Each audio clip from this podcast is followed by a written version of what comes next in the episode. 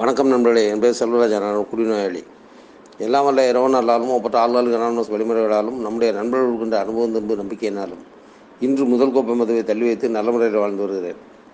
இன்று நம்முடைய ஏவின் நானூற்றி ஏழு பொன்மொழிகளிலே ஆறாவது பொன்மொழியான one day at a time ஒரு நாள் அடிப்படையில் என்ற பொன்மொழி எனக்குள்ளே தருகின்ற உணர்வுகளை உங்களுடன் பகிர்ந்து கொள்கின்றேன் இந்த ஒரு நாள் அடிப்படையில் என்பது நம்முடைய வாழ்க்கையை எவ்வளவு எளிதாக நடத்தி செல்வதற்கு உதவி கொண்டிருக்கின்றது என்பதை நாம் மறந்துவிட முடியாது. என்றால் நண்பர்களே எப்பொழுதும் தொல்லைகளாலும் பிரச்சனைகளாலும் மட்டுமே சூழ்ந்து கொண்டிருந்ததாக நாம் நினைத்து கொண்டிருந்தோம். எப்போதுமே நமக்கு அந்த பிரச்சனைகளை நாம உருவாக்கினோமா அல்லது தானாக வந்ததா என்பதெல்லாம் ஒரு பக்கம் இருக்கட்டும். ஆனால் குழப்பிக்கொண்டே இருந்தோம். எப்பொழுதுமே நம்முடைய சிந்தனைகள் கடந்த கால பயத்தை நோக்கியும் எதிர்கால கனவுகளை நோக்கியுமே இருந்தது. இது நமக்கு மட்டும்தானா அப்படின்னு என்று கேட்டால் உலகில் பெரும்பாலான மனிதருடைய மனதிலே அப்படித்தான் இருக்கின்றது.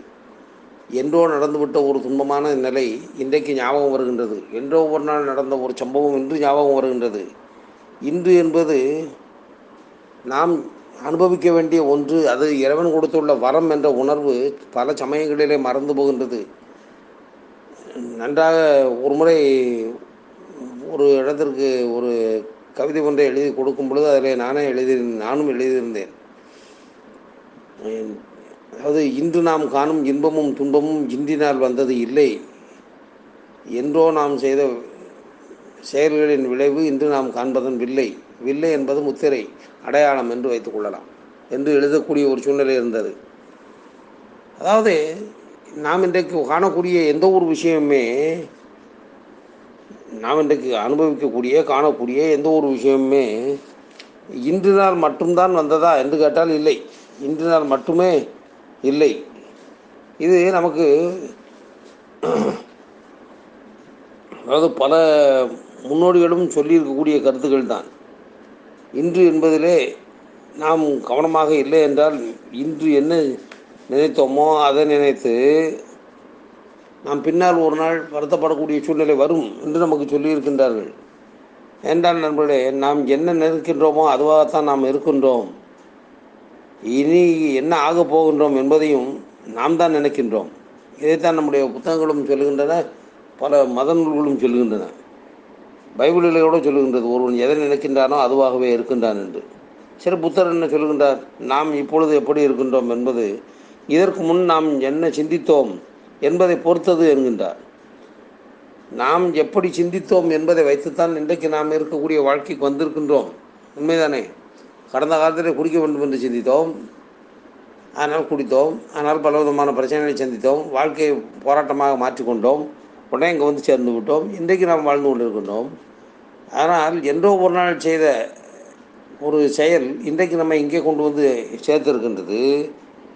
இது நமக்கு தெள்ள தெளிவாக தெரிந்த பின்பு இன்றைக்கு நாம் செய்யக்கூடிய ஏதோ ஒரு செயல் நம்மை வேறு எங்கு கொண்டு போய் சேர்க்கும் என்பதை தெளிவாக புரிந்து கொள்ள வேண்டிய கட்டாயத்தில் இருக்கின்றோம். ஆனால் தான் சொல்லுகின்றது இன்று என்பதிலே கவனம் வையுங்கள் என்று. இன்று என்பதிலே கவனம் வையுங்கள் இப்பொழுது என்பதிலே கவனம் வையுங்கள் என்று நமக்கு மிக தெளிவாக சொல்லிவிட்டது. அதிலும் கூட இன்று ஒரு நாள் அடிப்படை என்பது பொதுவானதாக இருந்தாலும் கூட இப்பொழுது என்பதுதான் மிக கவனமாக இருக்க வேண்டிய ஒரு சொல்லாக நமக்கு சொல்லப்பட்டு உள்ளது ஆனால் தான் முன்பு நாங்கள் எப்படி இருந்தோம் அப்பொழுது என்ன நடந்தது இப்பொழுது நாங்கள் எப்படி இருக்கின்றோம் என்று நம்முடைய புத்தகங்கள் சொல்லுகின்றன. நினைத்து பார்த்தால் நான் எத்தனை ஆண்டு காலம் வாகனம் ஓட்டுகின்றேன் என்பது முக்கியமல்ல. இன்றைக்கு நான் எப்படி ஓட்டுகின்றேன் என்பதுதான் முக்கியம். அதானே உண்மை. அதாவது ஆண்டாண்டு காலமாக அமைதியாக இருந்து கொண்டிருந்த ஒரு கடலிலே திடீரென்று எழுந்து வந்த ஒரு சுனாமி என்ற பேரலை பலருடைய வாழ்க்கையை புரட்டி போட்ட சம்பவத்தை நாம் பார்க்கின்றோம். இன்று ஒரு நாள். என்பது அன்று தெரிகின்றது. என் மனிதனுடைய வாழ்க்கையில் வரக்கூடிய இன்பங்களோ துன்பங்களோ எதுவாக இருந்தாலும் சரி என்றோ ஒரு நாள் தொடங்கியது தொடங்குகின்றது. இனியும் அப்படித்தான். என்பதைத்தான் வரலாறும் காட்டுகின்றது சமூகமும் காட்டுகின்றது. ஆனால் நம்மை பொறுத்தவரை இன்று ஒரு நாள் என்ற அடிப்படையில் நம்முடைய வாழ்க்கையை நடத்தி கொள்வது எவ்வளவு கடினமாக இருக்கின்றது என்று நாம் இதுக்கும் சிந்தித்து பார்க்க வேண்டியது இருக்கின்றது. என்றால் நமக்கு ரொம்ப தெளிவாக சொல்லிவிட்டார்கள். விழித்து எழுந்தவுடன் இருபத்தி நான்கு மணி நேரத்தை பற்றி சிந்திப்போமாக. நம்முடைய அலுவலக தமிழ் புக்கிலே சொல்லப்பட்டுள்ளது. விழித்து எழுந்த பக்கம் நூற்றி இருபத்தி நாலிலே வருகின்றது. விழித்து எழுந்ததும் அடுத்த இருபத்தி நான்கு மணி நேரத்தை பற்றி சிந்திப்போமாக. அந்த நாளில் என்னவெல்லாம் செய்யலாம் என்று சிந்தித்து பார்ப்போம். இதை தொடங்கும்படி தொடங்கும் முன்பு நமது சிந்தனையை வழிநடத்தும்படி இறைவனிடம் வேண்டுவோம். குறிப்பாக அது சுய இறக்கத்தினாலும் நேர்மையற்ற சுயநலமான நோக்கத்திலும் செல்லாமல் இருக்கும்படி வேண்டிக் கொள்வோம். இப்படி நமக்கு சொல்லி உள்ளது. அதோடு தொடர்ந்து இந்த நாளை பற்றி நாம் திட்டம் போடும்போது எதை செய்வது என்று முடிவு செய்வதில் சந்தேகங்கள் தோன்றும். எந்த வழியில் செல்வதென்று முடிவு செய்ய இயலாமல் இருப்போம். அப்போது நாங்கள் தெய்வீக அகத்தூண்டுதல் அல்லது உள்ளுணர்வால் அறியப்படும் ஒரு யோசனை தீர்மானமான முடிவு தரும்படி இறைவனை வேண்டிக் கொள்ள வேண்டும். பரபரப்பாக முயற்சி செய்வதை தவிர்த்து தளர்வான நிலையில் இருக்கின்றோம். நாங்கள் போராடுவது இல்லை. சிறிது காலம் இந்த முறையை பின்பற்றினால் எப்படி சரியான முறையில் பதில் கிடைக்கின்றது என்பது ஆச்சரியமாக இருக்கும். இப்போ நினைத்து பார்த்தால் எதனோடும் போராடுவதில்லை. போராடிக்கொண்டே இருப்பதில்லை. கடந்த கால வாழ்க்கை எப்படி இருந்தது? ஒரே போராட்டம். காலையில் எழுந்தவுடன் பணத்தை திரட்டுவதற்கு போராட்டம் குடிப்பதற்கு போராட்டம் குடித்து விட்டு வந்ததுடன் வீட்டுக்குள்ளே போராட்டம். ஏனடா இப்படி குடித்தோம் என்று நமக்குள்ளேயே பெரிய போராட்டம். இப்படி பர்வதமான போராட்டங்கள் கடந்த கால வாழ்க்கையில் இருந்தது. ஆனால் இன்றைக்கு அவையெல்லாம் இல்லை. ஒரு நாள் அடிப்படை. இன்றைக்கு குடிப்பதில்லை எவ்வளவுதான் சரி இன்றைக்கு ஒரு நாள் குடிப்பதில்லை அது மாத்திரம் போதுமா? என்று கேட்டால் மூட்டை மூட்டையாக சேர்த்து வைத்திருக்கக்கூடிய பலவிதமான குழப்பங்களும் பலவிதமான பிரச்சனைகளும் பலவிதமான இன்னல்களும் நாம் வைத்திருக்க வைத்திருக்கின்றோமே. அவற்றை நீக்குவது எப்படி? அவற்றுக்கு முடிவு செய்வது எப்படி? அதுவும் ஒரு நாள் அடிப்படையில் தானே செய்ய வேண்டியிருக்கின்றது. இன்று ஒரு நாள் அடிப்படையில். அதான் நண்பர்களே அன்றன்று உள்ள அப்பத்தை எங்களுக்கு அன்றன்று அழித்தரலும் என்று வேதாகமத்திலே ஒரு பிரார்த்தனை இருக்கின்றது. அதாவது பரலோகத்தில் இருக்கிற எங்கள் பிதாவே உம்முடைய நாமம் வர்ச்சிக்கப்படுவதாக உம்முடைய சித்தம் பரலோகத்திலே செய்யப்படுவது போல புலோகத்திலும் செய்யப்படுவதாக என்று அந்த பிரார்த்தனையை சொல்லிவிட்டு அதில் வரும். எங்களுடைய அனுதின உணவை எங்களுடைய அன்றன்ற அப்பத்தை எங்களுக்கு இன்று தந்தருளும் என்று. ஒரு இடத்துல இன்னொரு இடத்துல சொல்லுவார்கள் பைபிளில் வரும்.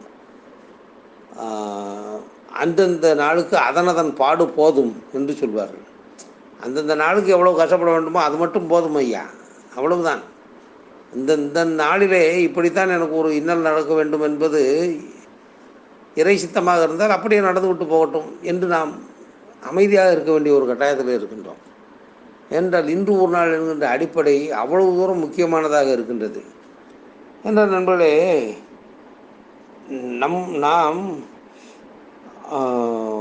மனதை கட்டுப்படுத்துவதை விட உடலை கட்டுப்படுத்துவது வந்து மிக சுலபமான ஒரு விஷயம். அதை மறந்துவிட விட முடியாது. உடலை நம்முடைய கட்டுப்பாட்டில் வைத்திருப்பதை விட மனதை நம்முடைய கட்டுப்பாட்டில் வைத்திருப்பது தான் கடினம். ஏனென்றால் மனிதனுடைய பரிமாண வளர்ச்சியிலே மனிதனுடைய மனம் வளர்ச்சி பெறுவதற்கு முன்பே உடல் வளர்ச்சி பெற்றுவிடும். ஆனால்தான் இப்போதும் கூட மனிதனுடைய மனம் வெகுவான வளர்ச்சியை பெற்றுவிட்டதாக சொல்ல முடியாது. பத்திரிகையுடைய பலவிதமான செய்திகளை பார்க்கின்றோமே. மனக்கட்டுப்பாடு இல்லாத போக்கு எங்கெங்கெல்லாம் அலைகின்றது குறிக்கோள் இல்லாமல் அலைகின்றது கட்டுப்பாடு இல்லாமல் அலைகின்றது என்னவெல்லாம் செய்கின்றது என்பதை நாம் பார்த்து கொண்டு தானே இருக்கின்றோம். ஆனால் தான் நமக்கு இப்பொழுது என்ன தேவை என்றால் முதலிலே உடல் கட்டுப்பாடு அப்புறம் மனக்கட்டுப்பாடு. உடல் கட்டுப்பாடு என்பது என்ன? என்னுடைய பையில் இருக்கக்கூடிய அல்லது என்னுடைய வீட்டில் இருக்கக்கூடிய ஒரு பணத்தினை நான் என்னுடைய கைகளால் எடுக்கின்றேன். அதை என்னுடைய பையிலே பத்திரமாக வைத்துக் கொள்கின்றேன். அப்படியே என்னுடைய கால்களால் நடந்து நான் மதுக்கடைக்கு செல்கின்றேன். நடந்து மதுக்கடைக்கு செல்கின்றேன். அங்கே என்னுடைய பையில் இருக்கக்கூடிய பணத்தை என்னுடைய கையிலிருந்து எடுத்து நானே கொடுக்கின்றேன். அங்கிருந்து மதுவாட்டிலை நானே வாங்குகின்றேன். அதை நானே என்னுடைய கைகளால் திறக்கின்றேன். நானே என்னுடைய ஒரு குடிப்பதற்குரிய கோப்பையில் ஊற்றுகின்றேன். அதன் பின்பு நானே தூக்கி என்னுடைய வாயில் வைத்து வயிற்றுக்குள்ளே அனுப்பி கொள்கின்றேன். இவ்வளவும் நானே செய்கின்றேன். செய்துவிட்டு என்ன செய்வது? எல்லாம் விதி என்று கண்ணுக்கு தெரியாத விதி மீதோ அல்லது கடவுள் மீதோ படியை போடுகின்றேன். நன்றாக நாம் ஞாபகம் வைத்துக் கொள்ள வேண்டும் நண்பர்களே. எதையும் அளவோடு அனுபவிப்பதற்கு இறைவன் அனுமதி கொடுத்திருக்கின்றான் என்பதுதான் உண்மை. அதில் எந்த விதமான மாற்றமும் கிடையாது. அது எந்த விதமான பழக்கங்களாக இருந்தாலும் சரி உணவாகவே இருக்கட்டுமே. பால் குடிப்பதாக இருக்கட்டும் பால் நல்லது உடலுக்கு நல்லது எல்லோரும் எல்லோரும் சொல்லுகின்றார்கள். அதே பால் ஒரு நாளைக்கு ஒரு மனிதன் பத்து லிட்டர் பால் தினம் குடித்து கொண்டே இருந்தான் என்றால் அவன் என்ன ஆவான்? அதுபோல் நிலைமை தானே. அதாவது உடலுக்கு சத் உடலுக்கு வலிமையை கொடுக்கக்கூடிய பாலுக்கே ஒரு நாளைக்கு இவ்வளவு தான் குடிக்க வேண்டும் என்று அளவு வைத்திருக்கும் போது நம்மை கெடுத்து கொண்டிருக்கக்கூடிய ஒரு மதுபானத்தை உள்ளே அனுப்புவதற்கு நாம் அளவு கடந்து சென்றால் அது எப்படி இறைவன் கொடுத்த அளவா இல்லையே? இப்படி பலவிதமான சிந்தனைகள் நமக்குள்ளே வரும். அதனால் பார்க்கும் பொழுது இந்த இன்று அப்படி இன்று என்று சொல்லப்படக்கூடிய வார்த்தை நாம் எவ்வளவு பெரிய பிரச்சனையிலிருந்து தப்பிப்பதற்கு உதவக்கூடிய ஒரு வார்த்தை என்பதை மறந்துவிட முடியாது. இது ஒரு மன்னனுடைய அரசவைக்கு ஒரு திருடனை பிடித்து கொண்டு வந்தார்களாம். அவன் ஒரு சாதாரண திருட்டு திருட்டு கூட்டம் தான் செய்திருந்தான். அன்றைக்கு பார்த்து மன்னருக்கு என்ன கோபத்தில் இருந்தாரோ தெரியவில்லை.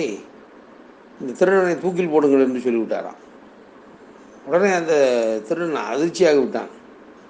என்னப்பா இது ஒரு சிறிய திருட்டு இதற்கு போய் தூக்கில் போடக்கூடிய அளவுக்கு நீங்கள் வந்து விட்டீர்களே என்று புலம்பிக் கொண்டு இதை எதிர்த்து என்ன பேச முடியும்? ஒன்றும் பேச முடியாதே.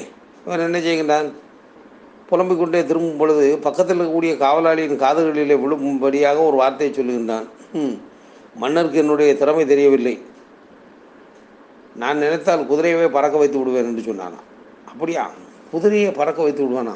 என்று சொல்லி அந்த காவலாளி உடனே மன்னரிடம் சொல்லுகின்றான் மன்னரை இவன் ஏதோ குதிரையை பறக்க வைத்து விடுவான் என்று சொல்லுகின்றான் என்னவென்று கவனியுங்கள் கேளுங்கள் என்று கேட்டவுடன் சொன்னவுடன் மன்னர் அந்த மனிதனை கூப்பிட்டு திருடனை கூப்பிட்டு நீ சொல் குதிரை உண்மையிலேயே உன்னால் பறக்க வைக்க முடியுமா? என்று கேட்டார். ஆம் பறக்க வைத்து விடுவேன். அதற்கு எவ்வளவு நாட்கள் ஆகும்? என்று சொன்னார்.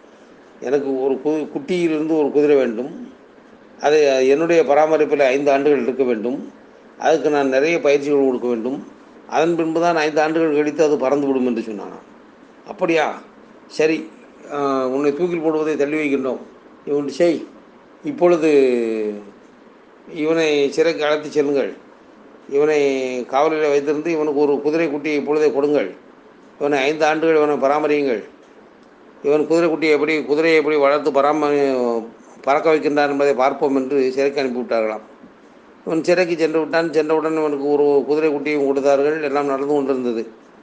அப்பொழுது இவனோட சிறையில் இருந்த ஒருவன் பக்கத்தில் இருந்தவன் கேட்டானாம் ஏனப்பா உலக எவ்வளவு முட்டாள்தனமாக இருக்கின்றது? உலகிலே குதிரை எங்காவது பறக்குமா? நடக்கக்கூடிய சம்பவமா? என்று கேட்டவுடன் அப்பொழுது அந்த திறன் சொன்னானாம் குதிரை பறக்காது என்பது எனக்கும் தெரியும். ஆனால் ஒரு விஷயத்தை நன்றாக நினைத்துப்பார் என்னை இன்றைக்கு தூக்கிலே போடுவதாக சொல்லியிருந்தார்கள். நான் இன்று அந்த பிரச்சனையிலிருந்து தப்பிவிட்டேன். உண்மைதானே? இன்னும் ஐந்து ஆண்டுகள் என்னை இவர்கள்தான் பராமரிப்பார்கள். எனவே ஒரு பாதுகாப்பு கிடைத்து விட்டது. ஒன்று இர அடுத்து இந்த ஐந்து ஆண்டுகளிலே என்ன வேண்டுமானாலும் நடக்கலாம். ஒன்று நானே இயற்கையாக மரணமடையலாம். அல்லது மன்னர் ஏதாவது மனமாற்றம் அடைந்து எனக்கு பறக்கும் குதிரை வேண்டாம் என்று சொல்லலாம் அல்லது மன்னரே இறந்து போகலாம் அல்லது குதிரைக்கு ஏதாவது நோய் வந்து குதிரை இறந்து விடலாம் அல்லது இதையெல்லாம் தாண்டி ஏதாவது ஒரு அதிசயம் நடந்து குதிரையை பறந்தாலும் பறந்து விடலாம். இவ்வளவு வாய்ப்புகள் இருக்கின்றதே இந்த வாய்ப்பினை இன்று நான் ஏன் கெடுத்துக்கொள்ள வேண்டும் என்று சொன்னானாம் கிட்டத்தட்ட நமக்கும் அப்படித்தான். இந்த ஒரு நாள் குடி குடித்ததனால் என்னென்ன பிரச்சனை வந்தது என்பதை நாம் தொடர்ந்து அனுபவிக்கின்றோம். இந்த முதல் நாள் குடியை இன்று ஒரு நாள் அடிப்படையில் இன்று நான் குடிப்பதில்லை இன்று ஒரு நாள் கோவப்படுவதில்லை இன்று ஒரு நாள் வெறுப்படைவதில்லை என்று நாம் தள்ளி வைத்தால் அதன் மூலமாக என்னவெல்லாம் நடக்கின்றது? நமக்கு பாதுகாப்பு கிடைக்கின்றது மகிழ்ச்சி கிடைக்கின்றது. சொல்லப்போனால் குதிரை பறந்தாலும் பறந்து விடும் என்று எதிர்பார்ப்பு இருப்பதைப் போல நம்முடைய வாழ்க்கையிலும் எதிர்பாராத பலவிதமான மாற்றங்கள் வருகின்றது. இதெல்லாம் உண்மைதானே? அதைத்தானே நமக்கு வந்து நம்முடைய அலுவலர் நம்ம தமிழ் புக்கிலே பக்கம் நூற்றி இருபத்தைந்தில் ஒரு முக்கியமான கருத்து வருகின்றது. அதாவது நாங்கள் போராடுவதில்லை சிறிது காலம் இந்த முறையை பின்பற்றினால் எப்படி சரியான முறையில் பதில் கிடைக்கின்றது என்று ஆச்சரியமாக இருக்கும். அவ்வளோதான் நாம் ஆச்சரியமான வாழ்க்கை வாழ வேண்டுமா? அதற்கு அடிப்படை இன்று ஒரு நாள். இதை நாம் தெளிவாக தெரிந்து கொண்டால் கடந்த கால கசப்புணர்வுகளுக்கோ எதிர்கால கனவு நிலைகளுக்கோ நாம் செல்லாமல் இன்று செய்ய வேண்டியதை தெளிவாக செய்வோம் என்பதை உணர்ந்து கொள்கின்றேன். இந்த உணர்வுகளை உங்களுடன் பகிர்ந்து கொள்ள வாய்ப்பு கொடுத்த இறைவனுக்கும் பொறுமையோடு கேட்ட நண்பர்களுக்கும் நன்றி கூறி முடித்துக் கொள்கின்றேன். நன்றி வணக்கம்.